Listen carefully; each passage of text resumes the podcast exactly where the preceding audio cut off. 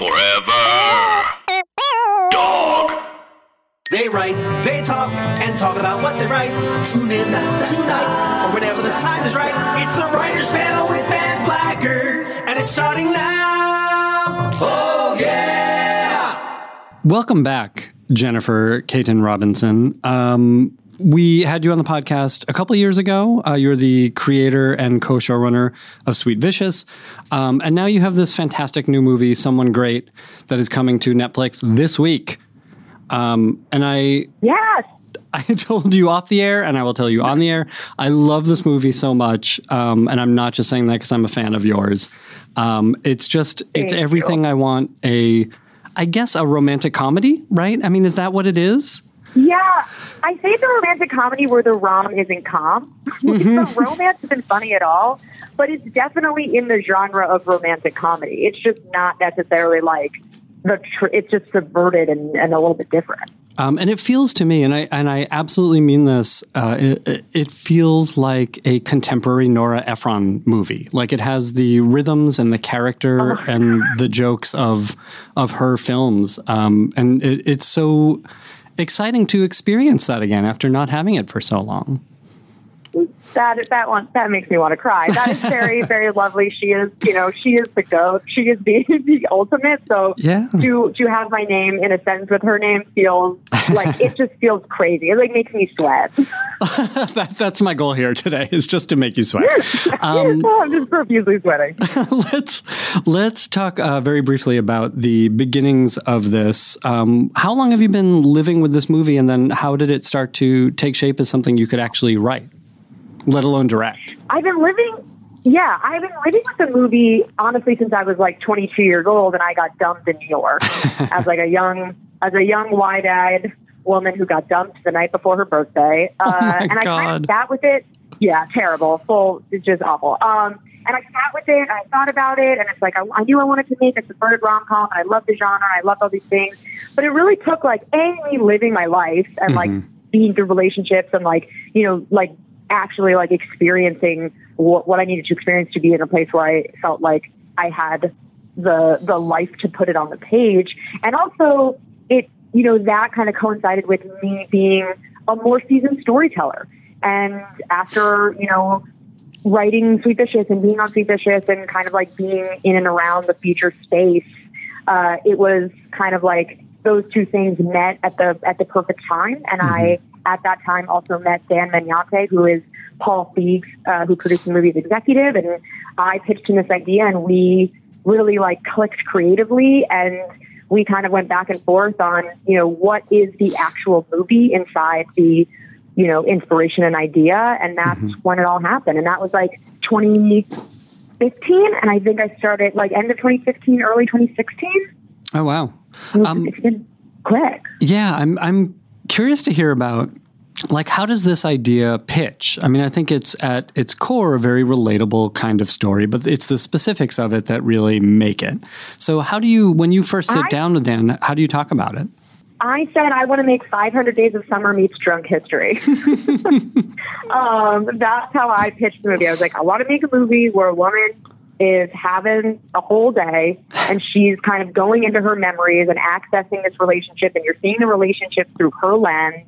Because that's also that was like, like none of the moments of LaKeith and Gina in the movie are objective. They're all the way Jenny remembers it and mm-hmm. feels about it, and it's why I chose to write them and make them feel the way they did because I feel like you romanticize those moments or you, you vilify yourself, you vilify him, you you know, you romanticize him, you romanticize yourself and all of those things I wanted to feel you know, like they like I wasn't doing anything while I was doing something, uh, if that makes sense. Yeah. Uh, and yeah, I pitched, you know, 500 Days of Summer meets Drunk History, and the other thing that was important to me was I wanted to make a romantic comedy where a woman chooses herself, and where it's it's all about the idea that like you complete you, and the promise of another romantic relationship isn't what's going to you know save the day or make you feel better. Yeah, and, and it's so satisfying in that way because I think we're we're so with Jenny uh, in her on her journey that it feels like the inevitable outcome. Um, yeah, I, I, you know, I, I feel, I feel really um, grateful that I found a home in Netflix because that was something that I think potentially other places would have pushed back on it, but- but the Netflix was so completely on board with the idea that they were never going to end up together, and that's huge. Yeah, absolutely. Um, let's talk about uh, for a second about uh, drafts of this movie. Um, how drastically did it change? How many drafts did you work on over the years? And at what point did you know you were going to direct it? I would say it's funny. I went back. I wrote like 24 pages, 25 pages, and sent it to um, Feigco. And I was like, "Is this good?" And I went back to that first email that I sent, where I sent the like, "Is this good?" Read the read the first 20 pages. There is stuff in those pages that is on the screen um, which is crazy to me. It's just like it, it really like I understood it, and I think it's because I was just been sitting with it for so long, but I understood it so deeply. I mean, there are probably I don't know, a hundred drafts. Like there's so many versions where you rewrite, you know, Right. you go through it and like and not just like before you make the thing, but like in pre-production when you know it's just like you just constantly, constantly rewriting. And, and what I really try to do is I try not to rewrite because I'm bored with it, which I feel like I can sometimes do, where I'm like, this joke isn't funny anymore. It's like, no, you've just read it sixty times. um, so I try, I try to like understand like when I should be penciled down. Um, but yeah, there were, I would say like, I don't know, like a hundred, like from everywhere from like big, Yeah. big sweeping rewrites to little micro things, like a hundred drafts, like so many drafts. Wow. Uh, and it feels like it, it Um, must have. Oh, I'm sorry. Yeah, go ahead. No, I was going to say, and and uh, but I would say like it's at the end of like kind of like the first like real, you know, the first pencils down that I did where I was like, this feels like a completed good thing, and I sent it in, and I was like, let's send this to financiers. Mm-hmm. That is when I went into Feigco and I and I just knew, especially in making my television show and being on the side, you know, being a creator and showrunner on television, you are making the decisions in terms of like what something looks like on screen. I knew that this was so personal to me that there was no way I could stand next to someone else making those decisions. So that is Great. when I uh, realized I wanted to direct it. That's really cool. Did does the script change for you after that, knowing that you're directing it? No, I I think I just unconsciously wrote it like I was going to direct it. Like there's camera, like I have like you know very specific like camera movements written into, into the script. Like it was it was written like I under like I it was written very visually if that makes sense. Like Totally. I wanted the reader to know exactly what I wanted them to see, and that came through in the script. So I feel like without even realizing I wrote it in that way uh, to begin with. It makes a lot of sense. Um, and also, you know, this script lives or dies on these characters, and your characters are so sharply drawn um, from the get go. I mean, from the first time we meet them, we know who these characters are. Uh, I'm curious to hear about some of the character work and and what you discovered along the way about these characters. Yeah, it was. I really wanted it to feel like, especially the three women had their own arcs, and I, I always use this in that like this thing where it's like you want to feel like you've seen every character brush their teeth. Like you usually only see like the main character like like in their house and like doing the thing in the morning or the you know it's like you feel like you never get those intimate moments with the side characters, and I didn't want I didn't want side characters. Is Yeah. really what it was, and so you know, you have three women. You want them to feel completely different while feeling, you know, uh, com- you know, compatible and like they fit together and like they make sense together. Because what you don't want is like to make to do three completely different arcs that are just like, why are these women friends? Uh, but you also don't want to create the same woman three times. Um, and I also really didn't want to create uh, the stereotypical kind of like rom com uh, women that we've seen before. I think that especially like Brittany Snow's character Blair, that character could very easily be the type A kind of like uptight bitch, like super like naggy. Like we've seen that character before, we know that character. I didn't want that. I wanted to deconstruct the idea of your kind of like you know friend who is going to make like six schedules for your weekend. Um, and you know, I wanted to see what happens when you pull the thread. You know, when you pull that character's thread and watch them unravel a little bit. And so that was kind of like how I went into Brittany's character, and then DeWanda Wise, who plays Erin, was really important to me. That that you know, that there be a love story on screen in present day while Gina and LaKeith are, you know, through memories. And like, that's a love story. I wanted a present day, we are in a love love story in this movie. And I wanted that to be a queer love story. Yeah. Um, that was, you know, finding her and like the nuances of like, what does that mean to be coming into yourself and, you know, becoming 30 as a queer woman? Uh, that was, you know, I really wanted to dig into that. And, you know, Erin is also uh, a character that is like she's kind of the you know of all the women the most Peter Panny, um, and who you know feels like if she moves into adulthood that means that she's giving up what makes her cool or what makes her what like I think that she's grappling with that. So I really wanted to dig into that. And then Jenny is me.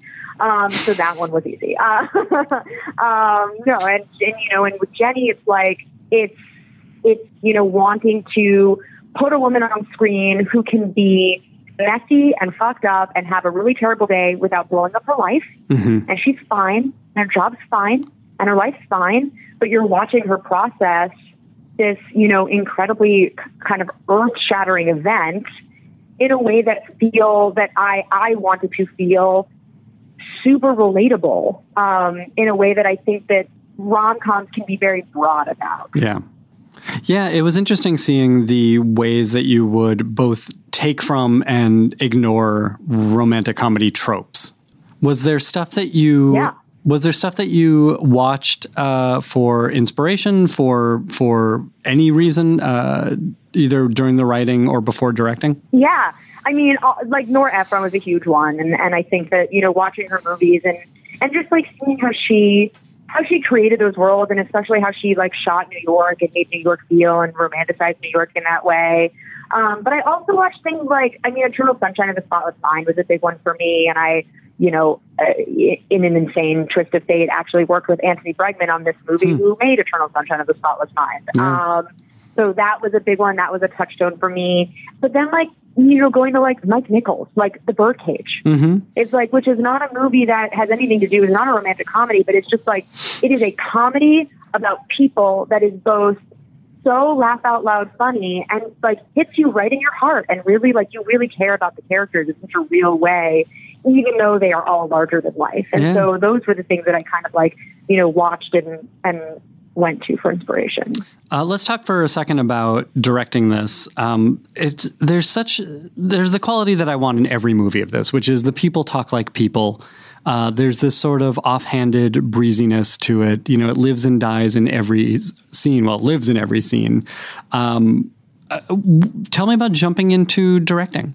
You make it look easy. Uh, you know, I, it's it. There were days, and I swear to God, there were days. I- It, it looks easy because I the cast is incredible. Mm-hmm. Because Gina Rodriguez, LaKeith Stanfield, DeWanda Wise, Brittany Snow, RuPaul, Jaboukie Young-White, Michelle Buteau, Peter Vack, Alex Moffat. It's like this cast is ridiculous. Rosario Dawson is ridiculous, and so there were days where I would like get to the end of the day and look at the producers and be like, "Hey, did I do anything today?" like it doesn't when when your cast is so good and you're giving you know every when you when you're working with people that are that are at the top of their game and you're giving them the space to feel like they have ownership over what they're doing and and it's a really collaborative environment you get that's when I think you get the magic of it feeling like no one's saying dialogue because honestly, like it's a mixture. Like on, a, I would say like the you know first or second day of shooting, I was like, I'm going to make a conscious decision to not give a fuck about my script, hmm. and that doesn't mean that I don't care about the story, and that doesn't mean that I'm not going to shoot what I wrote. I did all of that, but I was never, I never wanted to harp on it, and I never wanted to push them to say exactly what was there if that wasn't what felt comfortable or right to them. Mm-hmm. Because it's coming at it's you know, and I think that that was my favorite part of directing was being able to you know work with not- and from everyone from the actor to production designer to costume designer to the DP to everyone to to being like here's the thing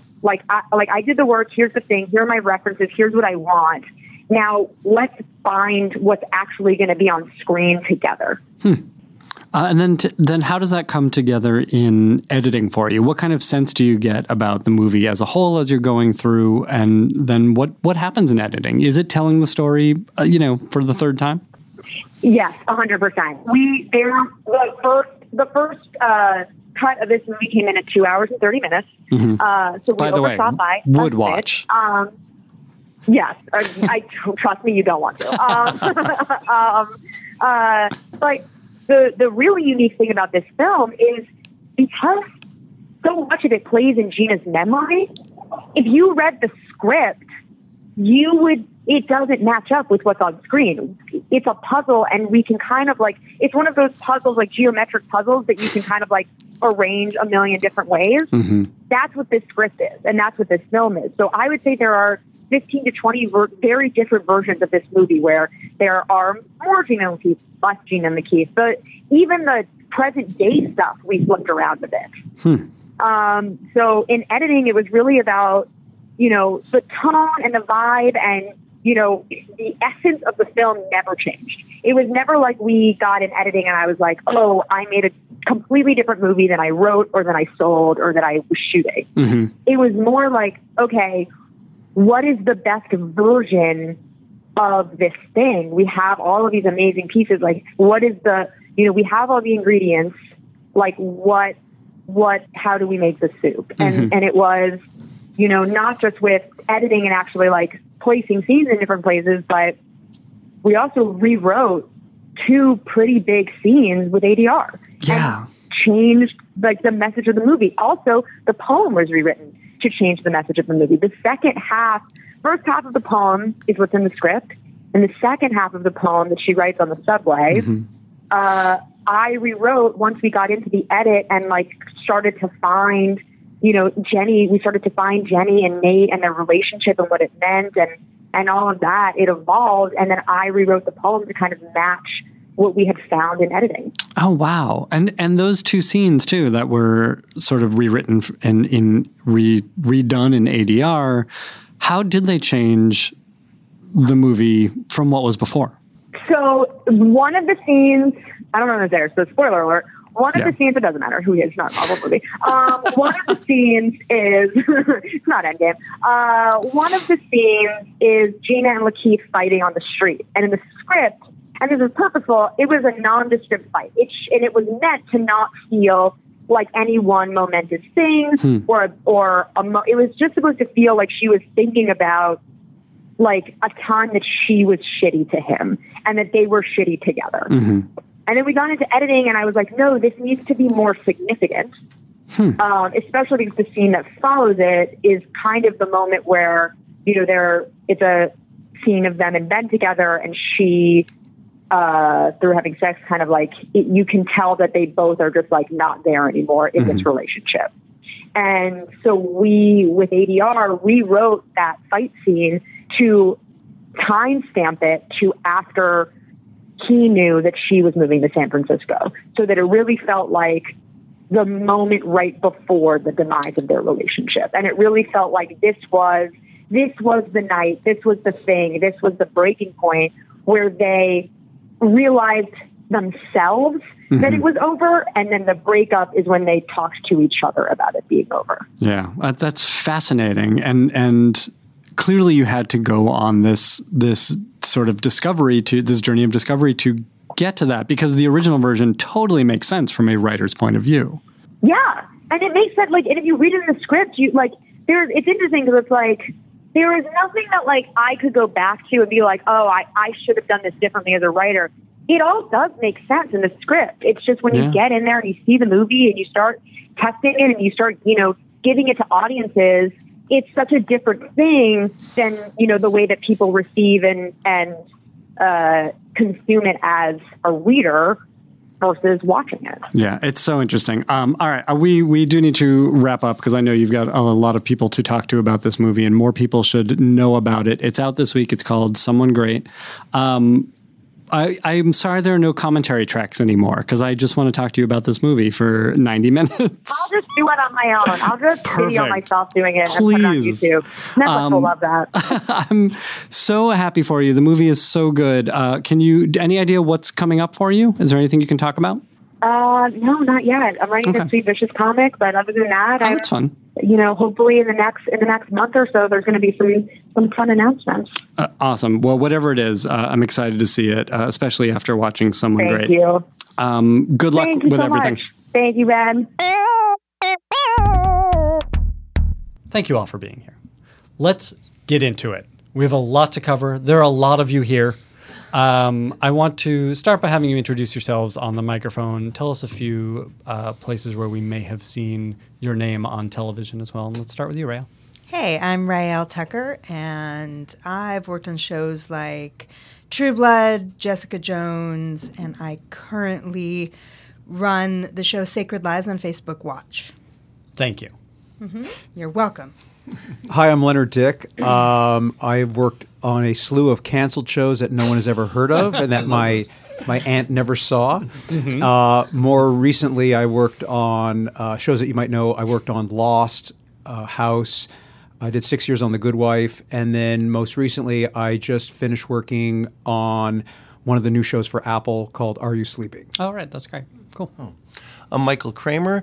Um, I've written on um, everything from kids animation, Rugrats, Recess, Angela Anaconda, to uh, some sitcoms, um, to dramedies, Life Unexpected, and Men in Trees are two of them. And uh, for the last bunch of years, I've been doing um, uh, sitcom pilots that unfortunately have not been filmed, but I have been paid to write them. Yeah.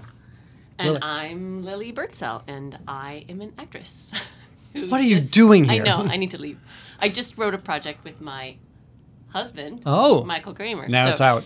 Yeah, now it's out. And we just did a pilot for CBS. Yes. that- And it seemed like such a fun pilot. I assume you have heard.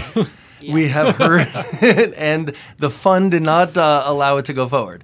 No, um, so anyway, it's not going forward. It's the worst call in the world. It- well, listen, let's get into it. I've Um, described it as uh, equated to what it must feel like to lose the World Series, where like you make it all the way through the pitching process, development, and then and then it doesn't get made, and all of a sudden it's like. Okay, you're back. Your record is back to zero zero, and you got to go through the whole season. You know, But the up with a new fact is, most of like they buy up hundred scripts, right? They make twenty five tops.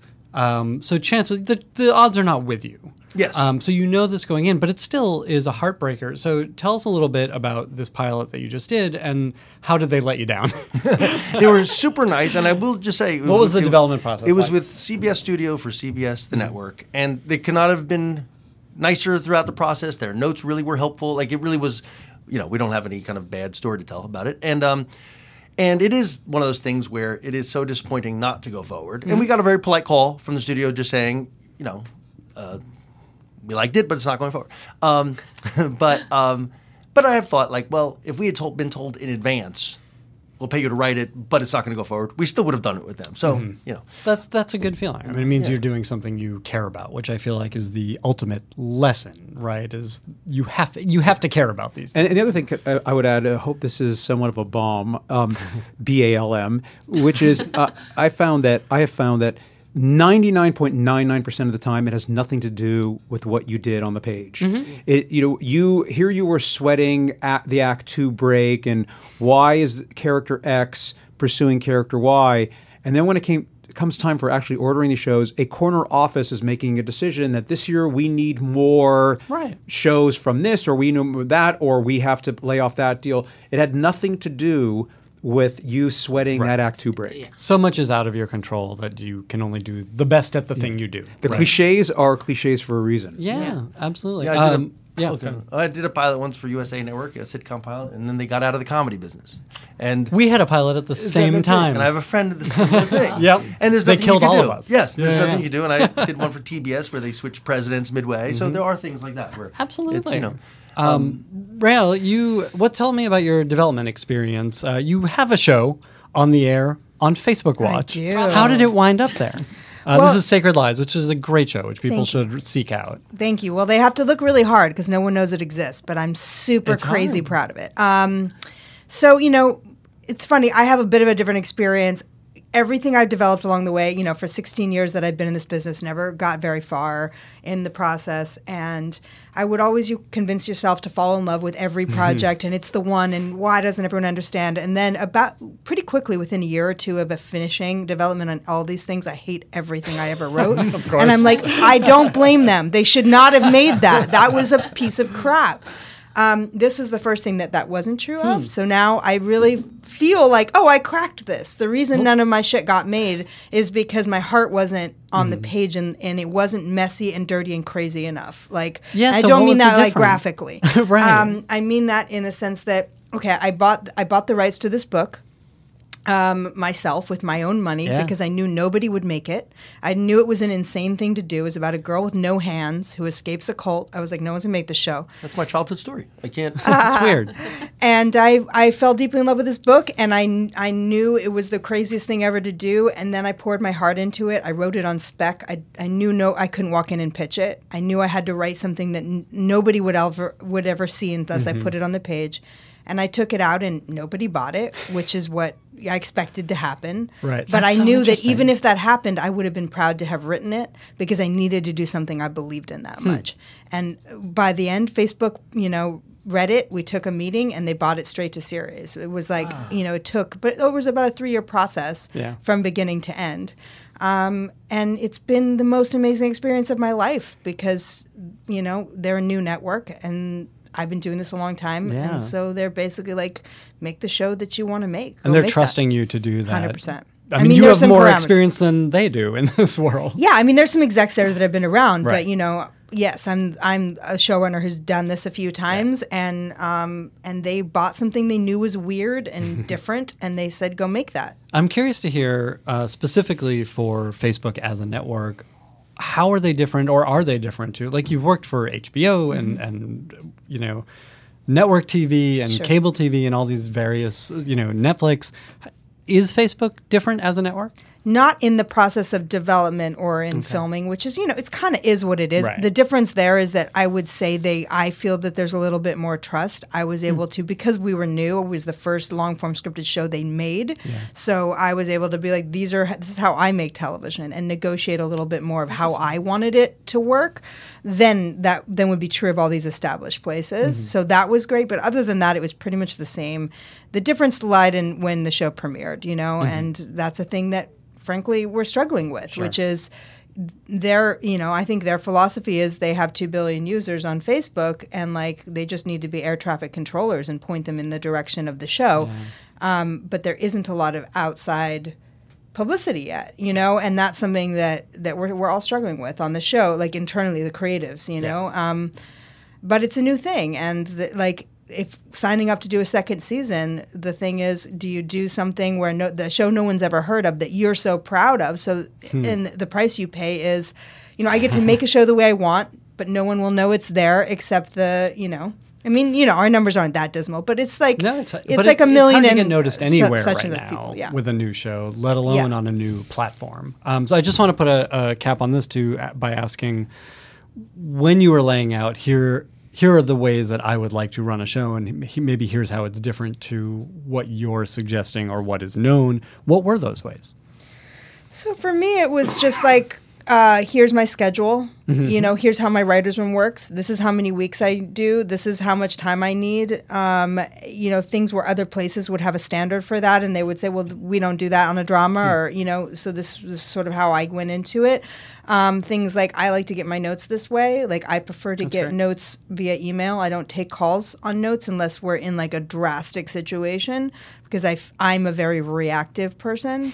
So if you give me a note I don't like, I'm gonna s- I'm gonna fight you. Are you going to tip the table over right now? yes. We'll see Um, how your notes go. I mean, I, I'm not a screamer, but I just am a defender Sure. of like what I love. And if you give me notes on the page and I can take it in and talk to all my writers about it, it's just going to have a better result for everyone. I'm going to walk out being more reasonable than you know had you just called me and I was in the middle of a bunch of other stuff. You know, That makes a lot of sense. but things like that. Um, I want to talk uh, a little along those lines um, about you know Michael and Leonard. You guys have worked on a number of shows, a number of different kinds of shows, and I'm curious to hear about like what do you take from the experience that maybe you learned the most in. You know, what was the most instructive staffing experience for you, and what did you take from that, and what do you use? What do you what did you take from it that you're using now in your your jobs? Uh, for me, I'll, I'll turn the, the spin the question 45 degrees a little bit because for me, um, it has been every show I've learned something different, mm-hmm. and so I put it into my sort of mental blender. And, uh, and and what I'll do is I will fi- find myself in a writer's room echoing something I learned from Damon Lindelof or mm-hmm. something I, I learned from Robert King. And so I, I'll give you a perfect example. One of the most common phrases I now utter is something I learned working on Lost, which is what is the last thing the audience is expecting. Mm-hmm. And so you'll have these healthy debates in a story. Should the character do X? Should the character do Y? Well, then you stop and think, what if the character did zebra and something that wasn't even on the radar? Or also, um, one of the things we did on Good Wife was always looking for what is that left turn in the middle of the story. You, know, we, you spend the, the way the Good Wife stories were structured. Uh, our teasers would teasers would be about 18 pages, effectively a full act. Our act ones would be 15 pages. So really, in, in a 60 page script, by the time you get to the end of the act one break, you're halfway through the show. You've been in court for two full acts. The question is, how do you mix it up? What happens? So, um, it, the, and these are just lessons. This is why this is the benefit of working on a lot of shows. Is you pick up uh, Totally. different skills, little tricks. You put it in your toolbox, and you can draw on them. I mean, it's funny. I contrast early on in my career. I, I, I worked on a lot of c- canceled shows.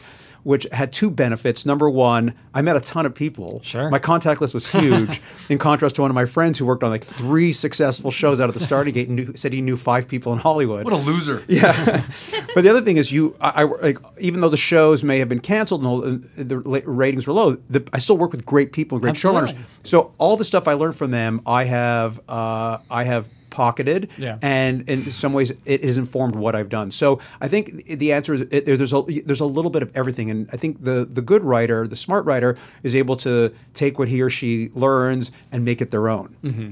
It makes a lot of sense. I, I worked on a show. I wrote on a show called The Big House, which was a star. It was a, six episodes, and it was a mid-season replacement for ABC. And they, but they had renewed all their shows for the full season. I remember the next day, the showrunner came in and said, "We're fucked. Like we're a mid-season replacement with nothing to replace." But the, the showrunner Stephen Engel, and it starred Kevin Hart before he was Kevin Hart. Um, but the showrunner Stephen Engel, he had on the on the board when we would have uh, the board for each episode. Um, it would say like the name of the episode, who the writer was, whatever. But it would also say like the act break for each the act break at the end of the teaser, the end of the each act, and then the tag. But then he had a, a separate column that said, "What's it really about?" And I always thought that was really great because it might be like, oh, it's Kevin Hart's birthday, you know, the story about his birthday, Whatever about- the plot whatever is. the plot was. But then it was like, what's it really about? And I thought that always, um, it was a great thing to take forward because I just thought it made it, uh, whatever I write, try to I try to make it a little bit more about something. Yeah, I think that's really smart. Um, and Lilli, uh, the same question. You know, having worked on sets as an actor for so long, uh, on again various different kinds of shows, what are you now taking from that and bringing to the writing process? What do you have to teach Michael about writing? Oh, there's so much. There's we so shift much. that mic a little bit. Well, it's interesting. I have, you know, being new to this writing experience and the whole process of it. Um, there are certainly character-wise, I feel like I have not an advantage because you know writers certainly know about characters, but maybe a different. And I'm great looking. and you're great looking but certainly a different perspective on like what you know because as an actor when i have a part i'll break it down you know internally what my backstory is and um, m- because i'm focused on one part i'm able to go more in depth or i have more time Sure, of know. course. You're focused on one character, whereas a writer has to focus on all the characters. right so i feel like that's something that i've been able to to bring to what what we wrote together because um you know every time we got a note we would often get notes like we want to know more about this character. We want to know like where did she come from? What is her life like? What is her mother like? What is her father like? And then the next note would be like pull all that out. We, can, we don't want to know any of that. So it was really like you know whittling it down to a nugget of something. And i feel like the um, when we were flushing it out that's where i was really able to like show my stuff because Yeah.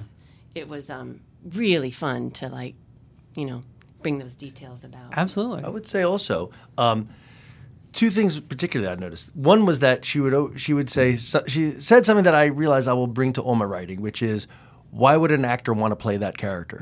So sometimes like people I've seen shows where I go, wow, I love the main character of the show, but the supporting cast are all interchangeable.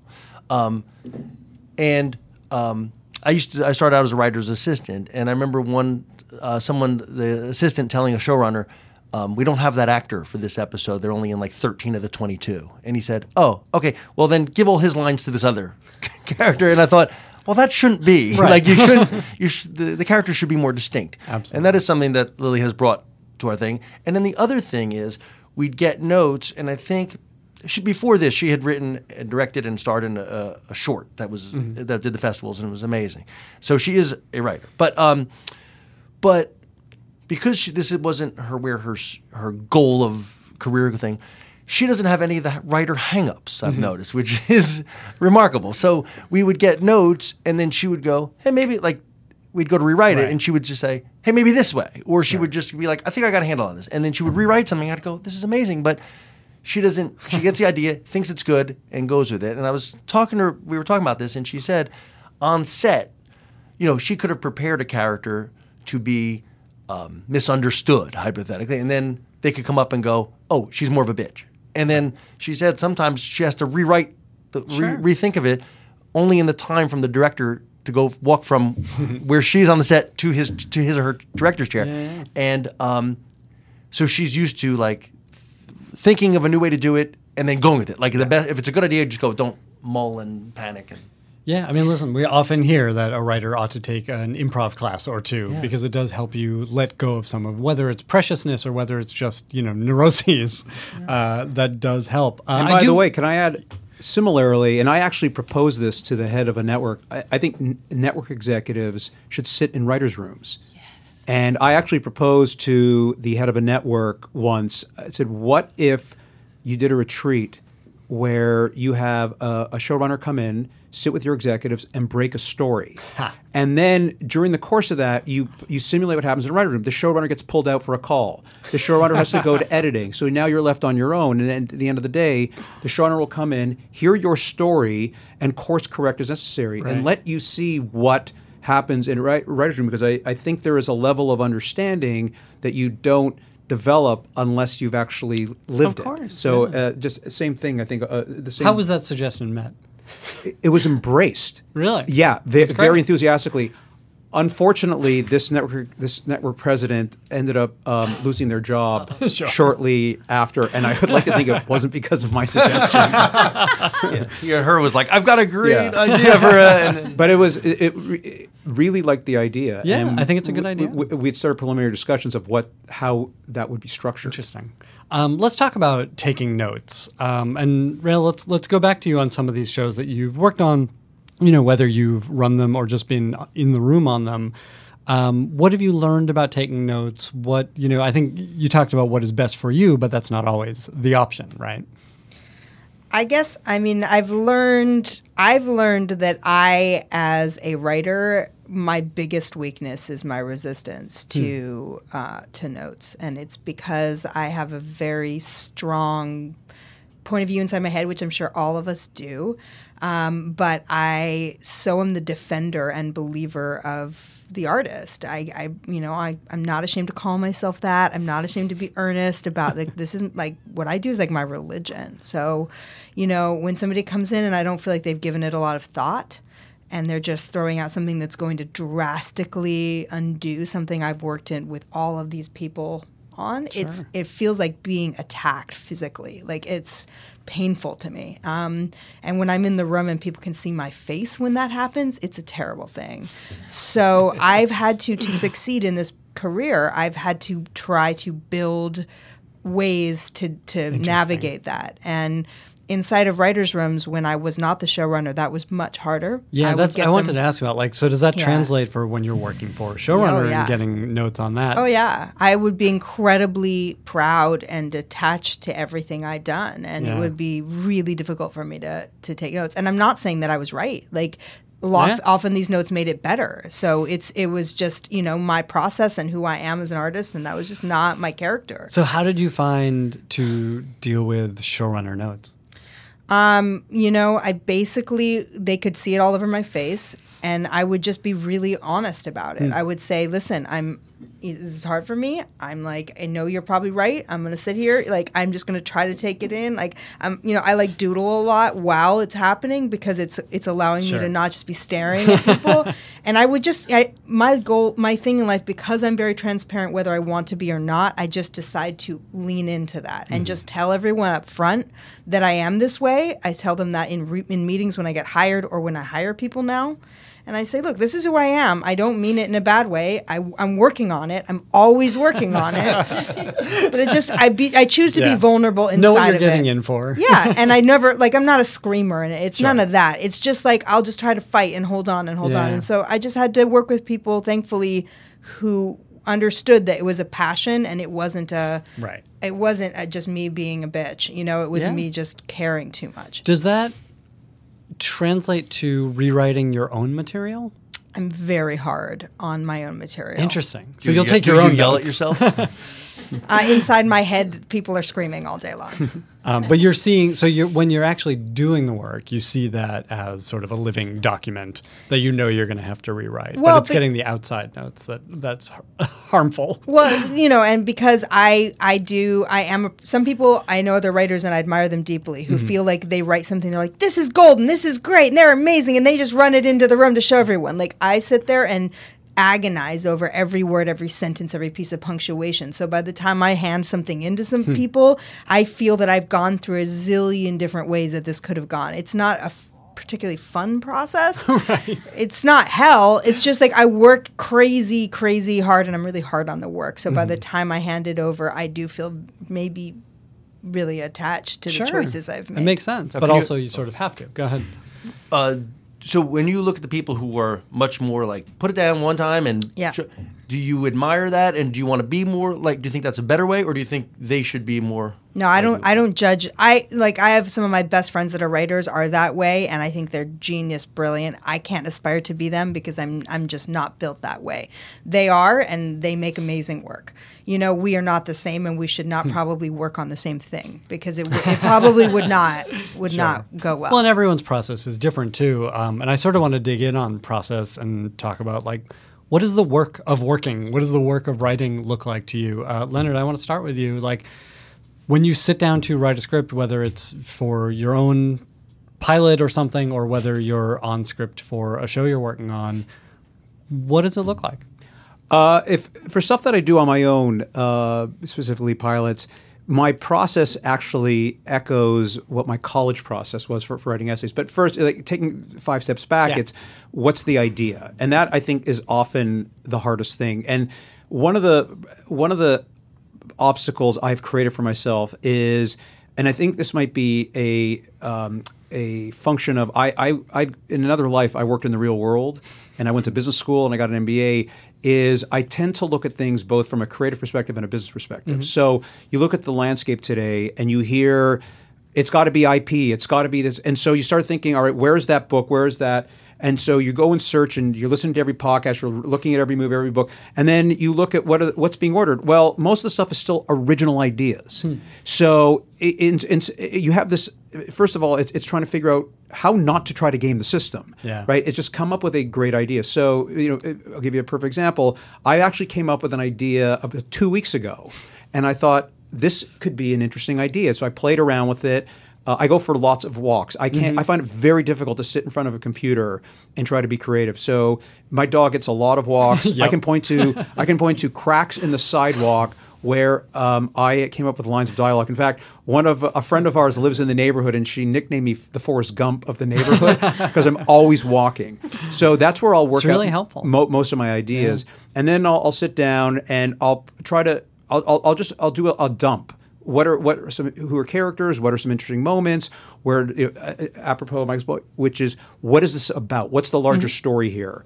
Uh, and then I have a, a couple of friends that I trust implicitly who will give me notes, and they'll, give me harsh notes, but I know they'll be gentle with me, and I'll say, "What do you think?" And you this?" trust them. You're seeking them out to yeah, get the notes. Yeah, I want people. So so then based on that, I'll I'll try to put some meat on the bones and turn it into a pitch document. In some in a couple cases, um, I've actually written a spec pilot. I had one idea that was very personal to me. Um, it, it was uh, somewhat autobiographical. Actually, no, it was 100% autobiographical based on something that had happened. And so I gave, I wrote it on spec. I told nobody about it, and I gave it to a couple of my writer friends.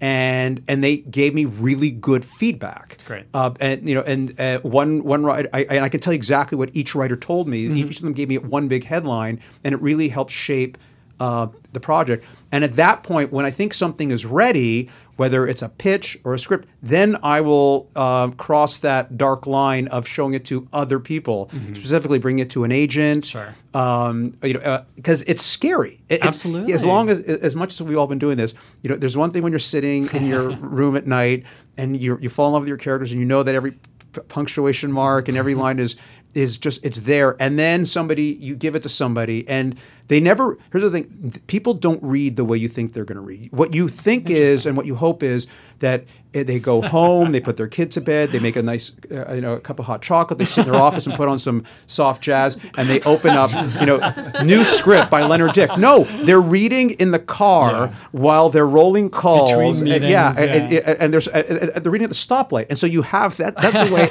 you ha- so that becomes another level of anxiety. Does that change, like knowing that, and that's something I never think about is like that reader experience outside of, I know they're busy, so I want to keep their attention. yes Um, does that change the way you tackle a story? Are all, all your scenes are 10 seconds? Yeah, I pretty much. right? Yeah, you know, open on a dead body. Like no, no matter what it is, it could, it could be like a little family drama. It doesn't matter. There's a dead body. Dead body. Yeah. Um, it- it's funny. It, it doesn't influence. I know that you have to have something to grab the, the attention of the viewer, the reader, et cetera. By the way, which is true in any show. You know, what is that? It's you know, it's the reason why all the procedurals on network television still work. There's a dead body. You're curious. Uh, it, it, it's a, it's it, the trope is it, works for, for a reason. Um, so it doesn't necessarily influence what I do. Uh, or I, I don't, I don't consciously try to say I need something, but it's, what, it's interesting where it translates is when I talk to uh, uh, junior writers looking to break in or aspiring writers, one of the things I always say because you're you're going to be writing a spec a, a spec piece is you have to remember how people read. So some of the rules, if you're writing a spec, uh, you know, Big Bang Theory or a spec. Um, uh, this is us. You know, some of the rules that might apply to writing an episode might not necessarily apply to writing a spec version of it. Totally. You know, it, Dan Fogelman is not going to read your script. It's going to be read by producer X, agent Y, and so they, they they they might read it differently from how Dan Fogelman will read it if you were writing an episode of This Is Us. it makes a lot of sense. Uh, I think, and I think it's a good, it's good advice. Um, Michael and Lilli, let's talk about uh, this pilot that didn't go, this Colonial Williamsburg pilot, um, which is such a fun idea, and I know it's it's something that people try all the time because it's a rich world. Um, how did this come to be the thing? This is the first thing you've written together, is that Together, right? yes. How did it come to be the first thing that you've written together? Based on Lilli's acting, an acting job. Okay. Yeah, I had done um, an episode, a couple episodes of Turn, which was on AMC Mm-hmm. about the Revolutionary War and Washington spies, and I was Martha Washington, a very sexy Martha Washington. um, but anyway, there was a dance scene that we did, and the extras were all from Colonial Williamsburg. And um, I became friendly with a woman who plays Martha Washington there. So to do research, she was like, "I'll show you some of Martha's haunts." And oh um, So we got I- this behind the scenes yeah, tour. I got That's this great. incredible tour, and the place is, like you said, it's just so rich with not only history but just quirky Yeah. people. Great who characters, have stories just in there. devoted their lives to living in the past, which was really captivating. and So- the fact that um, a lot of the, the people who the reenactors, a lot of them live in the colonial structures. So Sure. we, we were like, oh, it's like a workplace comedy where the people live. It's a, Right. at the workplace. So anyway, It's I, a great setup, yeah. certainly. So I had called him and I said, "This is a show. This is so so rich." So that's how it came to be. Um, and what was your process like working together? Uh, Michael, had you worked with a partner in the past? No, so um, but I've been Right, you've been in I've rooms. done so. I'm currently doing a, a, another pilot for Disney Channel. This is my seventh pilot. Mm-hmm. Um, so I've have a process of doing pitches and all that stuff. Um, and I've worked on staff of tons of different shows, but not. I've never had an actual writing Right. partner. So, so tell me about developing this idea together and then pitching it together. It, it really is because I have friends who are like, "Oh my God, you're gonna you guys are living together, working together, married," you know. But it really has been great, and it, it is. Um, and it, it's just neither both of us are passionate about it, but neither of us are at are like stubborn. So we do get a good mix of um, where um, you know I had the format for what I my pitches that work for me. Uh, other people it might be preposterous that they would pitch. Can you talk way. about that? Sure. Um, and there's a writer friend of mine, Taylor Hamra, where I once asked if I could see his pitch pages, and it it was like I heard angelic music. I thought, and so for me, it's that um, it's basically like I don't have a memory for remembering just a list of things, Yeah. but I have an amazing memory for stories. If it's a great story, or I'll remember it forever. And I was once developing something for Disney, and an executive there said, when you do the pitch, give us uh, when you're going through the characters, give us anecdotes, not adjectives. And I thought, oh well, that works perfectly how I tell stories and how I. And so in my pitches, I'll describe a character and I'll say it's based on based on my cousin or based on my brother, based on a friend, and then I'll give anecdotes from real life that explain who those characters are. And I think it gets a much fuller idea in your head. Like an example I've used is like if you if I said he's super indecisive, well, that may not register in the, when you're hearing a pitch. You may not remember that. But if you said he's so indecisive, he once went six months without glasses because he couldn't decide on frames, that just Yeah. seems like it. Absolutely. You would know That that character a little better. It yeah, sticks a little You know that guy for and sure. then, um, but then, so it was kind of plugging these characters into my sort of format and, and my different categories in my pitch pages. And, Mm-hmm. and in those conversations about characters, like what did you each bring to it? What were the conversations like? Who did you want to see inhabit this world? you really had with Janice and Yeah, I we um because being there, they have um, this interesting thing that's happening now because it is a world of Facebook and Instagram, but the world that they want to Instagram is, you know, this different world. So um, we want. I definitely wanted to have a character that was. Um, on the outside, like a corporate person who wanted to bring more modern things, you know, to have that conflict with um, funny. the historians. And I think also with that character, I think Lily also thought of a, the type of character she wanted to play. so Sure. that which is different from when I, you know, working with other writers or Totally. myself. She really thought like, this is a funny, weird character that she would like. What can I dig into as an actor? That makes a lot of sense. And then Um, also there was also going on in the world right now with like, so like when. She, well, when she was filming one of the episodes, I went out there, and then we went to Monticello and and and uh, and, uh, and Colonial Williamsburg, and it's just such an interesting time because um, now with like uh, Me Too and all that, like so now they're they're incorporating like like he- they said like in, in Jefferson, like Thomas Jefferson, like was he this great guy that we all revere, or was he a horrible a hostage taker? You know, there's there's a weird world thing going on now where. Um, if you were to ask, like we said in the pitch, you've got like people asking Thomas Jefferson what he thinks of transgender rights. Like it, it's such a juxtaposition. It's so funny. Yeah, yeah, that's interesting. And then for the writing process itself, um, presumably you had to go through all the steps and do an outline, turn that in, and get notes and everything. But when you sat down to write the script, what did that look like? How did the two of you work together? Do you want to talk about that? Um, yeah, yeah, I would, because he's also working on a Disney um, pilot simultaneously. So I would usually take a first stab at it, and um, like Michael said, I um, I tend not to overthink things. I'm definitely the opposite, where I just am like blah, and um, Every comma out of place. uh, you- seriously, all good. I, I'm not worried about spelling. I'm just like get it out there, and then I would give it um, to Michael, who um, you know finesses it and would you know punctuate it.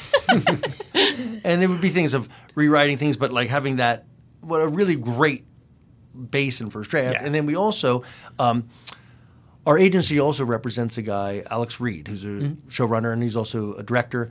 And he came on board as a showrunner. And he, but because he's this great writer, he also we would then send it to him, and he would give us notes and or, or, or rewrite things. So it was um, it was like having three writers. Yeah. in But the- it really was with the three of us all together. We really did. By the time we turned it into the network, we were so happy with it and so proud of it. And so it really was like when you would pass this like present off to them to then have them. Come That's back really and cool. Be like, yeah, no. really was like, are you crazy? It was great. Thank that you. Was, that was You never know. Thank you for this draft. We really like Right. X, Y, and Z. Here are a few thoughts. Yeah. Also, my favorite is this is a, a really great first draft. And you're just like, you think this is a first draft? Are I you wouldn't insane? show you a first draft. I thought we were filming this. Yeah, I do the alphabet five times. yeah, right. Always. But you have to believe that, right? When you sit down to do the thing, you have to believe I'm doing this 100%. This is the final draft, even knowing more are coming. Uh, otherwise, you'd never get through it. Every time I turn in a, a draft on a show, I say, why don't we just change the title of the episode to verbatim? or just right at the bottom, shooting draft. Yeah, shooting Yeah. draft. I, I, I worked for a showrunner who would write um, on the script next to certain jokes, uh, CBB could be better, and it's like, what do you think? I'm holding back the good stuff? Like, Could be The other thing I want to say, just the last thing about giving Yeah. about getting notes that I recently just learned because I did. Um, I was an executive producer on Jessica Jones Mm-hmm. season two, and Melissa Rosenberg was the best I've ever seen at this thing, particularly, which is she would profusely thank everyone for giving notes, but genuinely. Like she had gotten to the place where she was like, that's wonderful. Thank you. I'm really, I so appreciate it. That's so thoughtful. I'm going to go away and I'm going to think about that. And she meant it every time. That's amazing. Because That's she'd great. gotten to the place where she, her, her, in her process, where she absolutely believed that every piece of input would make it better in one way or the other in her brain. And I sat with her. I'm like, I am the opposite. And I, it did, you know, I, it did really help me Mm-hmm. because I'm now much more able to see that as like people's in, their intention is to give you a gift. Their intention is to make it better. Of course. And if you they look may not at, know how to express it. right, But and they may not be the right gift for you, but Right. they're trying to help. And so now that I've really, I'm, I'm learning that it becomes easier to not just want to leap across the table and throttle them. that's and good. Alex hear. Reed gave us a good advice. We were going to get notes on, I can't remember, maybe I think the first outline we did, and um, he said before we took the call, remember, like you don't have to pitch solutions on this call. Like so, hear their notes and let it. And we'll digest it and we'll discuss it and we'll come up with ideas and brainstorm. So you don't because I think I used to have that thought of like, oh my god, they're giving me a note. I'm gonna, they're wait, they're going to be sitting there waiting for my solution right on the call. You're not. You don't have to react in the moment. Exactly. Um, Leonard, I want to ask about um, the kinds of notes you all got on The Good Wife. Uh, what seasons were you there? Remind me. I was there two through seven. okay. So I was there um, uh, they, first The best year, years. Uh, yeah. Six of the seven best years. Like, they're all. They're all No, it's all- such a all- great show. yeah. Uh, what what kind of feedback were you all getting from the network and then from uh, Robert and Michelle as well as writers? Uh, it was, for the most part, it was a, it was a really good partnership. What was interesting and uh, it was how it differed, how the notes differed from what I understand happened in season one uh, o- uh, to two through seven, and it's it, it's also evident if you watch the show, which is early on, all the notes were about the case. You know, that's that's CBS's thing is pr- the procedural part of it. So if you watch the early episodes, they're very case heavy, and then uh, as the show evolved and the relationships evolved uh, and all the twists and turns in the characters' lives. Um, with the show, we, we ended up doing more B, C, and D story. We, those became thicker, uh, and we did a little bit less case to the point that when we were in season seven and we were breaking a, a story in the, in the latter half of the season, we would say in the writers' room, it feels like there's just too much case now. Like, by this point in the show, the, the writers, uh, I'm sorry, the audience is really watching for what's happening in these other stories. And so what happened was um, the, the network notes, uh, the executive notes, would change along the way. So what happened was we would get to a point. I remember, I think this is sometime in season five. One of the questions was on a notes call. Well, what's going on in the relationship between Alicia and Will? Which is, and that's a that's a huge turning point. They're now asking questions about you know the the, the anal- analogous experience I would cite is I did a pilot for CBS a couple of years ago, and it had this really fun it was a procedural, but it, it was a light procedural. Had a really fun premise with a really cool way in and some uh, really interesting character relationships. And I did not get a single note about the premise or the character about the relationship. All the notes were, and they were all fair notes about the case. Uh, can you clarify this? You know, can we have a ticking clock there? And so they, you know, uh, uh, with a lot of executives, uh, uh, depending on where they work, they they they give notes a certain way. They have a set up. They have a kind of note. So when you get a show like Good Wife, which was a little bit different, it was like one or two standard deviations away from the norm. There is almost a self education process where so the executive notes would change over time, and and internally, um, you know, the show uh, we when you work on a show with a good group and you, you sort of learn what the showrunner wants, and and so you can channel that person. So a, a lot of you know in the writers' room we would we would know that you know Robert Michelle were looking for an uh, you know A, B, and C, and so we were able to write to that. So we'd have these really break the stories to that. So we'd have these very healthy debates. Um, and then, you know, internally, then we'd you know pitch it to Robert and Michelle when they'd come in the room, and they would course correct as necessary. So it became a pretty well-oiled machine, Yeah, uh, where everyone was, for the most part, on the same page. And was there was there stuff you took specifically from your seasons on that show to your current experience and to the stuff you worked on after? One thousand percent. Um, uh, uh, For me, one of the biggest ones. It's it's fun. It's funny. It's something we all know um, uh, in, instinctively. It's something that we all try to do, but it's something that we all run up against, especially when we're we're writing our own thing or developing a pilot, which is knowing that the audience is smart. You know, I think one of the challenges of developing shows, you know, depending on the outlet, is you tend you are forced. I think you encountered this. You ha- you're forced to overwrite. Yeah. So the way like the, the shorthand I say, you write for yourself, you overwrite for the network, and then you edit it back for yourself. Like you know, it's when you get into an edit bay and you see yak yak yak yak yak yak, you tend to pull back, and what you end up with is what you originally had written, a form of. And I've seen this time and again. And so one of the things I took away from The Good Wife was knowing that the audience is smart. The best example is if you watch Good Wife, we never did jury verdicts. Yeah. You know, it, when Kalinda finds that clue that points the, the finger at the at, at, at the uh, at the defendant, we know it's story over. The audience knows it's story over, so that you can just play the emotional stuff and then wrap up Yeah. their stories Allow them to fill in right that and that, procedural gap. yeah and, and and it's something that we all want to do in our story we don't want to have to to to write Yeah. everything in text uh, you want to you and you want to let you also want to uh, play some gray. Let the audience Mm-hmm. figure out what does this mean. So uh, that that experience on, on good Wife, i think emboldened me t- at least to try to do that in other things. But still you know you go work uh, do a show for another network and they may have a different way. They may want you to overwrite it. Right. you know can you please lay out it- why, lay out A B C D E lay out everything in the character? You know what what what's her backstory? You Right. guys ran into this. What's her backstory? Can you tell? Well the audience doesn't the it, it, it's yak yak yak you know the audi- all you need is you know she's got a secret. That's interesting. I don't need to know what the origin of the secret is and you know what happened when she was five years old. I, i'm intrigued by that character. So that's one of the, my big takeaways from uh, good wife is the audience is smart. The audience can fill in the blanks and the audience wants to be you know the audience wants to figure things out for themselves. Yeah, we uh, in talking to uh, Robert and Michelle, we had them on the podcast last year, and like I felt like that was something I learned just from that conversation and having watched the show. Was Yeah. they said like for them it was so much about there have been so many law shows, Yeah. right? So we wanted to do a version you haven't seen before, do something a little different, and we can leave the stuff out because the You know, and by the way, I would add one other thing, which is again uh, a complete testament to them, is um, telling. Uh, taking a familiar genre and telling the stories in a different way. Yeah. So you'd open with a jury verdict, or you would, because usually in most legal shows, it's somebody walks in the door, here is my problem, and by the end of You know the, the teaser, you're in formula. court, which of course is not what real law's like. so we would start cases in the middle, and then we would backfill how we got here, and that was a different kind of storytelling. And so. Uh, it- that's a, a, a new muscle that for, you know, for- that most of us had to develop was how do you t- learn to tell stories in a different way and also the last thing is from week to week no two stories were the same you know it's, Yeah. it's you have the Dick Wolf model which works exquisitely Yeah. and then you have um, uh, uh, knowing that that's the Dick Wolf model works so well. How do you differentiate? How do you tell stories in a different way? Yeah, that's a that's a great point, and it's something I think is important for people to keep in mind as they write their own pilots, whether they're samples or whether they're for an outlet. Um, there is something to having that crutch of the procedural element, right? And Raelle, I want to talk about this for a second. You were on Supernatural for a couple of years, but then you went to True Blood.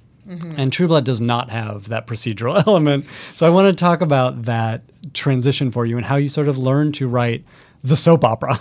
Oh God, no! So it's the opposite. Yeah. I was miserable on Supernatural. Like I didn't understand how to write that show at all. Like I am not a procedural writer. Yeah. So procedural formula, all of that stuff. I think structure is important. That's a very Right. different thing, right? Understanding how something's structured and and sort of having a set of rules and guidelines. But I guess you're not- you're- we did on True Blood, Right. But we, but no, like in terms of procedure, in terms of a formula, this is what we do every episode. Mm-hmm. To me, is the death of art. Like I respect people who do that beautifully. To me, that is hell putting pu- putting me in a box and telling me I have to basically recreate the same pattern day after day after day. Um, and you know, I remember one of one of the shows I worked on was like early procedural show was like um, might have even been supernatural. It's like we don't go home with the characters. We don't do that. We focus on the case, you know. And I was like, the only thing I want to do is go home with them. That's all I want to do. So for me, supernatural was very difficult. Yeah. What it gave me that was really super valuable a was learning to work in a way that was not comfortable to me. Um, it taught me a lot about genre. I don't like genre. I'm not like I'm not that interested in supernatural stuff. I'm not interested in magic that much. It was good for me to have to really dig into stuff that was really uncomfortable for me because it's not what I would want to watch. Yeah. Um, and so, it, and weirdly, I got True Blood because they they were like, we really should have a genre writer, and you know, they liked my script because it really wasn't genre, you know. Right. And That's so funny. I I got hired on that show, and it was like. I, I was about ready to quit television when I left Supernatural because I thought if this is the way it's made and bless everybody who's happy, that is not for me and I can't do it. And when it's your first or early job, Early it's job, like, yeah. that's the only thing you know is Yeah, and it's it was disheartening. It was so disheartening because it's easier, you know. I've I've had a slew of crazy jobs and like you know worked in titty bars and all kinds of things in my twenties. And let me tell you, it's way easier to go into to a job in a titty bar than it is to go into a job doing what you love and not Yeah. being able to do it in a way that you feel comfortable or connected with. So when I got to True Blood, it was like it was like it was like my life just blossomed. It was the greatest thing ever because I was finally in a place where I was doing the kind of work I wanted to be doing, and I was being challenged in a way that was it felt good and like a good fit, and I was learning. Um, was it even better than the titty bar? You know, I'm I'm not going to recommend the titty bar to everyone, Is but that you know, your advice to writers? everyone. Start it. I would definitely recommend it if you are like, listen, I'll tell you, there's you don't know how many young artists are actually paying their way through their life that way, you know, instead of getting a lot of other jobs that don't allow you that kind of freedom Yeah. and ex- life experience. So I don't regret any of that. I So, would uh, not want to go back there today. That would be very sad. but it's a good backup plan. no, no. Except for the buffet. I want to ask about um, learning on that job. You were there for six seasons, and um, like learning the language of that show. And was Alan Ball running the show? Yes, Alan Okay. Ball ran it for the entire time I was there. Um, Yeah. When he left, I left. Oh, okay. So, so I'm curious to hear about. We had him on the show, and you know he's Mm-hmm. a great storyteller and, and a fascinating guy. What did you take from that experience, and how did you learn the language of that show? Well, Alan changed my life, and I love him. You know, I take a bullet for the man. Um, so he changed my life because of the way he runs a show, which is very different than the way I run a show. Um, interestingly, um, he basically he hires people um, and he empowers them hundred percent. So he went to his writer's room and everyone was equal and we all wrote our scripts and he didn't tend to rewrite almost at all Yeah, he said that. He was like, I don't care that they're all the same. I'm not here to impose my voice on you. Hmm. We're here to collectively create a voice together. And I trust that your thing can be different than his and that the audience will be fine with that because we're all we're all rowing in the same direction, even if it's it's it's slightly different, which you can see if you watch the show. Hmm. Anyone who's a fan, there's a lot of inconsistency. there's a lot of like, oh, the rules are this and then they're that, you know. And he that was not what he cared about, right? Mm-hmm. Um, so he did that in every department. Um, every every department owned what they did, and so me as a writer on that show, I went through every stage of being on set in editing. I had was in the final cut was basically when I signed off on it, you know. So that was utterly like amazing because it taught me how to do every asset, every aspect of running a show from the time I was like a pretty low level writer. Um, so that was incredible. And the language of the show, what he said, you know, similar to what to what we were talking about earlier, is he would just say, "I've seen that before. Hmm. Why am I still watching this? What are we doing that's different? How are we pushing the envelope?" And if you watch that show, you know, this is before Walking Dead, and you got to think it's before American Yeah. Horror Story, like that show, you know, maybe some people would say to a fault, like really went places no Yeah. other show had gone at that time. And that was an incredibly exciting place to work every day because there was nothing we couldn't do. And I take that, even though there's a lot I can't do on Facebook. We don't, you know, we're PG 13. We don't, you know, there's a lot of things. Um, and I'm not that interested in the nudity and the graphic violence. Right. But what I do to every scene is similar. I go, why are we doing this? What are we saying that's new? What does this mean? Where's like the heart in this, you know? And I, we put a lot of um, pressure on the ideas to do something nobody else, hopefully nobody else has done a million times. That's great. That's really cool. Uh, and, it, and I think it shows in the show too. and I think you. when people see that, it's it's not something you've seen a million times. But Michael, you've written on a lot of these shows that sort of depend upon not formula but a known structure. Like sitcoms go a certain way, and you've worked on multicams and you work on single cams. Um, and especially earlier in your career on some of the animated stuff and on, on the kid stuff, um, which you know I've done too. You get so much, so many strictures and so many parameters that you have to find the creative ways to play in. When you move to sort of this this middle phase of things you worked on, like like Life Unexpected um, and Men in Trees, where there's a little more room. I'm it's that adjustment I'm curious to hear about.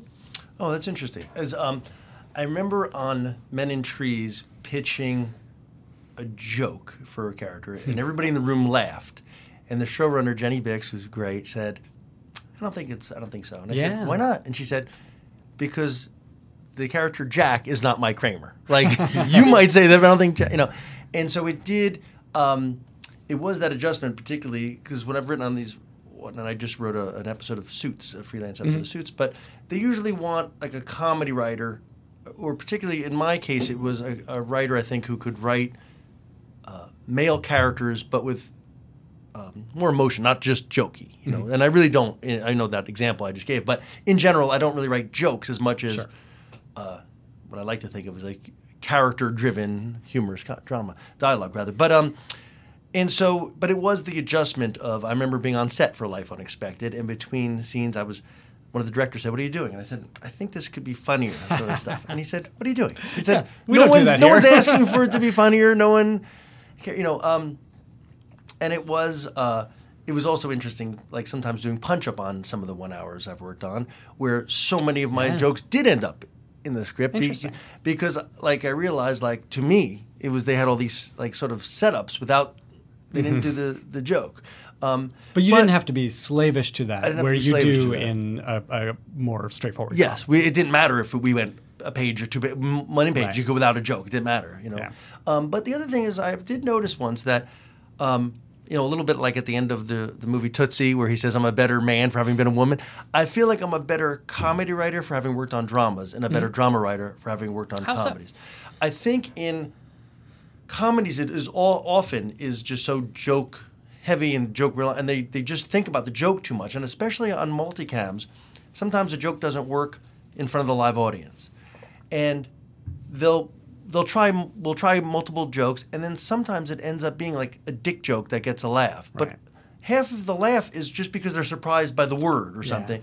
And it really isn't there's, there's a lack of a trust uh, sometimes lack of trust in the line because Mm-hmm. Yeah, it's didn't It's it- not an earned laugh. Yes, and um, I think in for having done the dramedies is that um, like I, when I go to do the comedy now now my like I want to make sure everything is if every every line that's said is character driven and um, Yeah. and if it's and if it's not you know I would go from that first and then make it funny. Um, and Is that able to inform like the YA, the Disney stuff that you're doing? It is, um, and all the animated stuff, almost almost all the animated stuff. I've done some things that were um, a little harder because it might be a little more action, Sure. Comedy action, and I don't really the action stuff is not my thing. Um, but um, but yeah, I do think like I don't like I, I don't I, even when I've written I've written uh, one or two things that were preschool, but in general, all the stuff I don't write like okay, boys and girls, like it's not that kind of a thing. And um, Dr. Seuss had this great quote about like he never writes down to the kids. He just and I think um, it is that thing like we would have stories that would be um, kid relatable. Like we wouldn't do a story about like the parents are getting audited on their taxes. Kids wouldn't care about that. But once we have the story that you know a kid doesn't want to go to school or something, it um and like fakes an illness to get out of it, um, it would be what just makes us laugh without being not sexual innuendos or that kind of stuff, but it's just funny dialogue that. Yeah, it makes sense. Um, I want to very briefly um, touch on how you got into this business, uh, and and Leonard, I want to start with you. What was your breakthrough? What was the first thing you got hired on or paid for? My well, my way in uh, was it- it's interesting. I always tell people. You talk to 100 different people in our in our business, you will hear 100 different stories. So I came in a very circuitous route. So uh, I was the theater guy, the camp, the guy who did all the camp plays and the high school plays. But uh, I never thought in a million years I could ever have a career in this industry. Like, coming to Los Angeles was just that very literally and uh, figuratively foreign to me. Yeah. So uh, I ended up coming out of business school. I ended up getting my first job as a finance executive at Disney, um, and that was my foot in the door. Instead of waiting on tables or being an assistant, et cetera, I'd like to talk to you about some back pay. yeah. I had a 401k. Uh, and but I knew I wanted to do something creative, and I took a for fun, and I'd done some writing in college and, and graduate school, and I for fun I took a sitcom writing class at UCLA Extension School, and I had my epiphany and said, "Oh my God, this is what I want to do." That's great. And so, um, with the encouragement of my uh, then girlfriend, now wife, uh, I ended up leaving my job at Disney to set off to try to be a writer. And I knew it would be hard. I just didn't realize how hard it was going to be. um, and then I eventually got my break. And it's it, it's interesting. I, I, the way I got my break was based on a sweatshirt.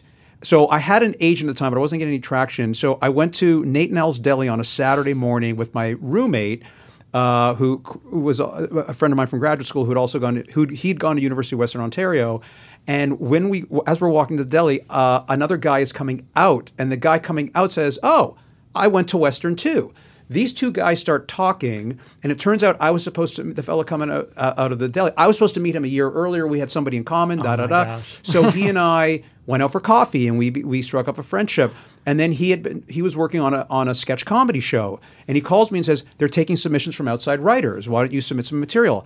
I submitted some material, and I ended up. Uh, the, the the showrunner bought my sketches, and then they they had an opening. I got hired on the show. That's wild. What was the show? Um, it was a syndicated sketch comedy show called The News, N E W Z, which um, Like, that's not how you spell the word. Yeah. but interestingly, it wasn't about the news. Uh, it was a you know it was a syndicated show. They would block shoot like twenty episodes at a time. So you're shooting X number of Right. weeks out. So you couldn't do anything current.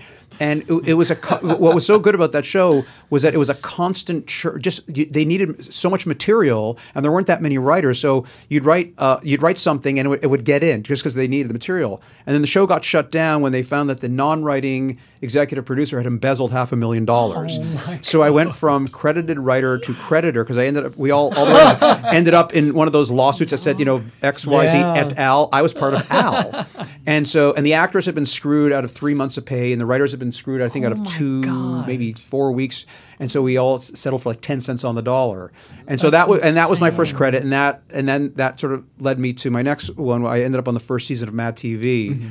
Um, and then uh, from there, I was able to get my first sitcom credit. That's interesting. And then uh, sort of, sort of on my way, but with stops and starts, right? You know, you think I'm, I've arrived, and then uh, Never. you know they brought in a new showrunner, and the new showrunner what brings in his or her house, all, yeah. yeah, all, yeah, brand new people. So you're left standing outside, you know, with your with your banker's box. Um, and, and so that was that's how it all began. Interesting. Uh, it's it's a great journey. Uh, I hope you'll come back and we can talk about of it course. sometime. Uh, Raelle, you also had a weird entrance to this business. Yeah, I grew up in Spain, in Ibiza, Spain, with hippie parents. Um, I knew I wanted to be a writer. They're American, so that's why I, you know, I speak English the way I speak English. But um, so I knew I wanted to be a writer. Uh, I started writing and directing plays. Opened a theater company with all the stoned hippie kids. Moved to LA at 17, Yeah. convinced I was going to take over everything right away. um, instead, became a waitress, and then I became a stripper. And during all of that time, I was running theater companies and writing and directing and producing and starring and all that shit and all my own plays with a bunch of other people. And um, eventually, um, that transitioned to like what maybe maybe screenwriting, maybe television. You know, that was from theater, which I was not succeeding at, and. Uh, Got a writing partner, Sarah Gamble, who now runs the show You and Magicians and stuff. And um, we wrote a script that got into Project Greenlight Right. season two, We were on the HBO show funny. for one episode because we were the runners up to the winners Yeah. of season two, but we did not win. Thank God.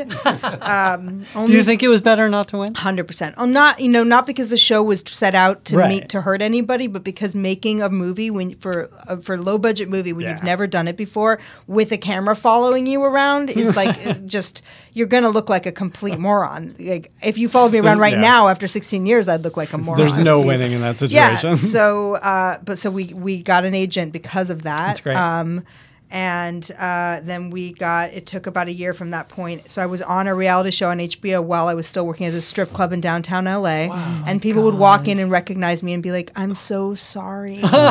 It was the most humiliating i had never been humiliated about being a stripper until that moment where people thought that that was pathetic that i was still there once i had gotten to that place um, and then I got I got my first writing room. Went from stripping the night before to walking to a into a writing Oh my room. I didn't even know how a writing room worked. what was the first room? Uh, it was called Eyes. It was an it was an Oh, yeah. ABC show with Tim Daly, and um, thankfully the showrunner was like just was awesome and gave us our first job and loved Project Greenlight, and That's it was like so rooting funny. for us. And instead of making us a joke, he gave us a job. Yeah. And um, Did you did you and Sarah after the Project Greenlight experience? Did you sort of have that water bottle tour and meet on a bunch of things? Oh yeah, the yeah, yeah. now? We were pitching, we were meeting, Sure. we were doing all of that stuff, but it took over a year with everyone being like, we were a joke of, uh, we were reality TV jokes, Yeah. basically.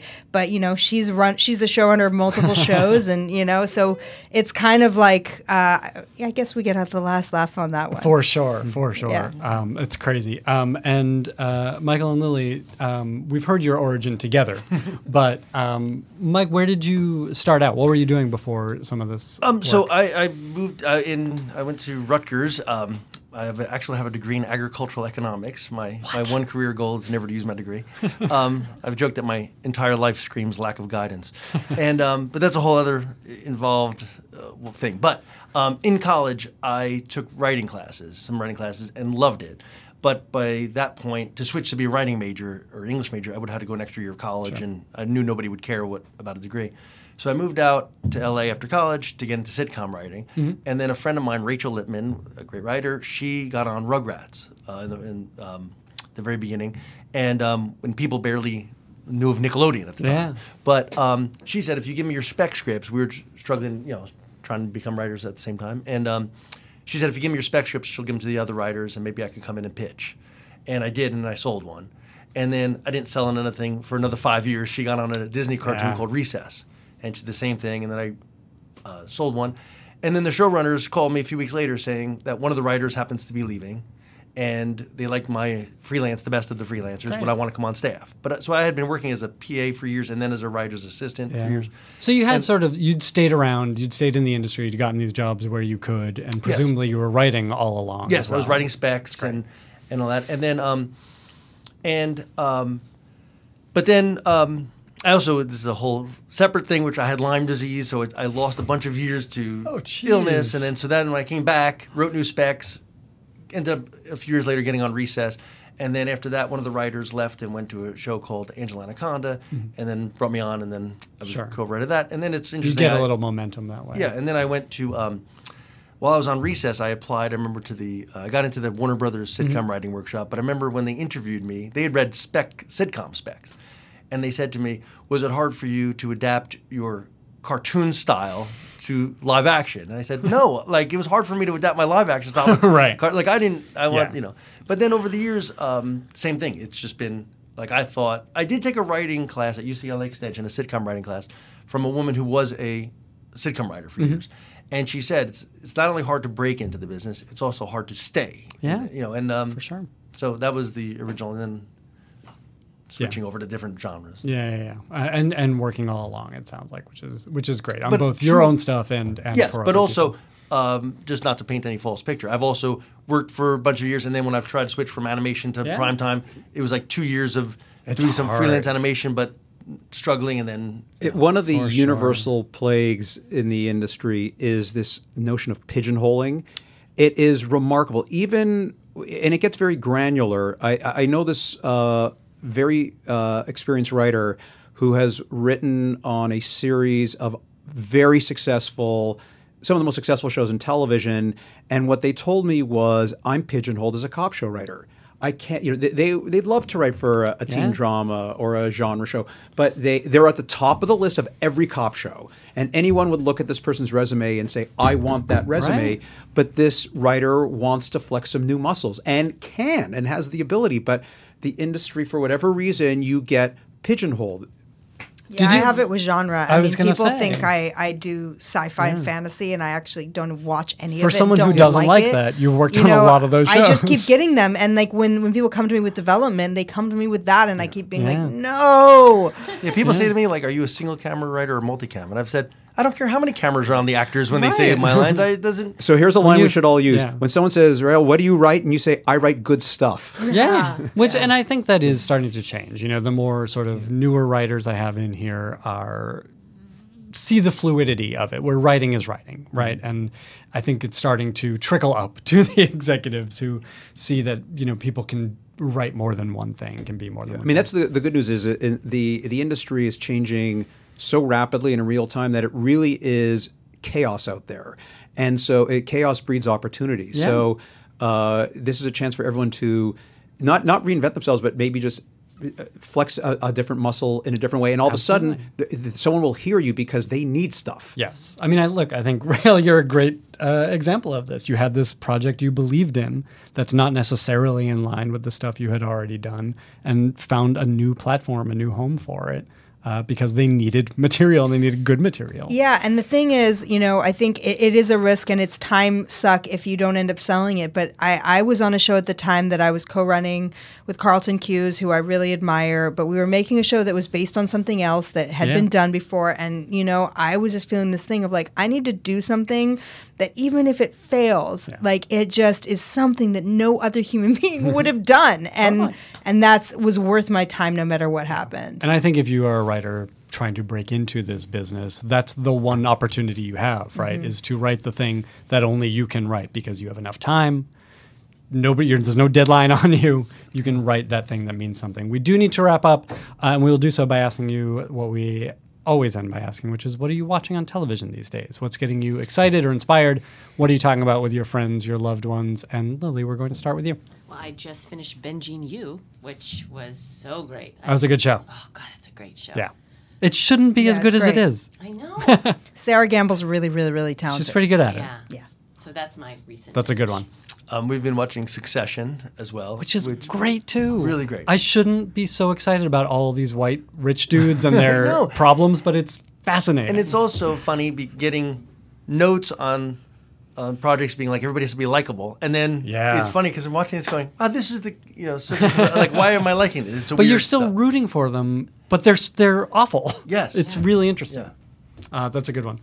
Uh, I'm watching two shows, uh, Kominsky Method, which I think is just drop dead hilarious. And and what one of the things I love about the show is I think it speaks to this idea of, of opening up storytelling. Though it, it, there, the, it's, it, there's a very fluid storytelling way the show has about it. It's not that traditional sitcom, even though it was created by Chuck Lorre and Al Higgins, who are veteran sitcom writers. I, I just think it, it's a delight on every level. And the other show I'm watching is my uh, I'm watching West Wing with my daughter. Awesome. Uh, and we just it- watched the entire series. yeah, We, and it is interesting in these fraught political times. Uh, wh- wh- it, it's interesting on a couple levels. One is obviously these fraught political times, what that show represented, but also um, just seeing how good a storyteller Aaron Sorkin was. You know, he, he's now very familiar. Yeah. Back then, he was less familiar, and so uh, it was just it's interesting to see it through through new through new eyes. And Yeah. uh, How is enjoying it she liking it? She she loves it, and she and it is it, it, it- the show is accomplishing I think everything Sorkin wanted it to, which was it's it's a smart show that's actually believe it or not educating a young a young woman uh, about how, how Washington works and really giving that that inside baseball look. So that that's, That's really been a uh, big success for us. So that's great. Have you checked out the West Wing Weekly podcast? no, Get it. I was unaware. uh, episode by episode, uh, podcaster and uh, musician Hrishi Hirway and Josh Malina, who is on the later Sure. seasons of the show, go through and talk about every episode. They have people who are involved with the show, the writers, the cast, the directors. Uh, they've had everyone involved in the show, and I think they're up to season six already. Oh, that's great. yeah, yeah. It's worth a listen. It's a great show. What are you watching? Uh, I am in the writer's room on my show, and when I do that, I do not watch television Really? because it influences and seeps into everything I do, and I start stealing or comparing, and it's bad for me. So all I watch during any form of writing is really bad reality television or listen to a lot of podcasts, particularly crime-related ones. Oh yeah. Um, yes. What do you recommend? Oh God, so many. Um, Bear Brook is I like, know that. oh my God, I just did you a huge favor. Case File, which is an Australian. Oh, like, I have heard of that. Yeah, Yeah, there's. yeah. I mean, I could give you a list, but it's long. Um, I'm obsessed. Those are two good answers. Uh, thank Can you. I all offer so a much for being suggestion, here. Raelle? Okay, you you don't you said you don't like to write procedural or you know what? If you love those podcasts, you could probably turn those in sell those That's a- true. as a show. They're already in bidding wars on Bear Brook. Of course. And, yeah, um, yeah. But you know, I'm very inspired, and the, the the the work I'm doing right now is sort of it's it's crime related, so Cool. it's sort of research. Uh, well, that's great. Um, everyone should check out everything you all are doing. It's all cool stuff. Thank you all for being here. We Thanks really so much. appreciate Fun. it. I Thank hope you you. come back and chat again sometime. Thank you so much. Forever. Dog. This has been a Forever Dog production. Executive produced by Brett Boehm, Joe Cilio, and Alex Ramsey. For more original podcasts, please visit foreverdogpodcasts.com and subscribe to our shows on Apple Podcasts, Spotify, or wherever you get your podcasts. Keep up with the latest Forever Dog news by following us on Twitter and Instagram at Forever Dog Team and liking our page on Facebook.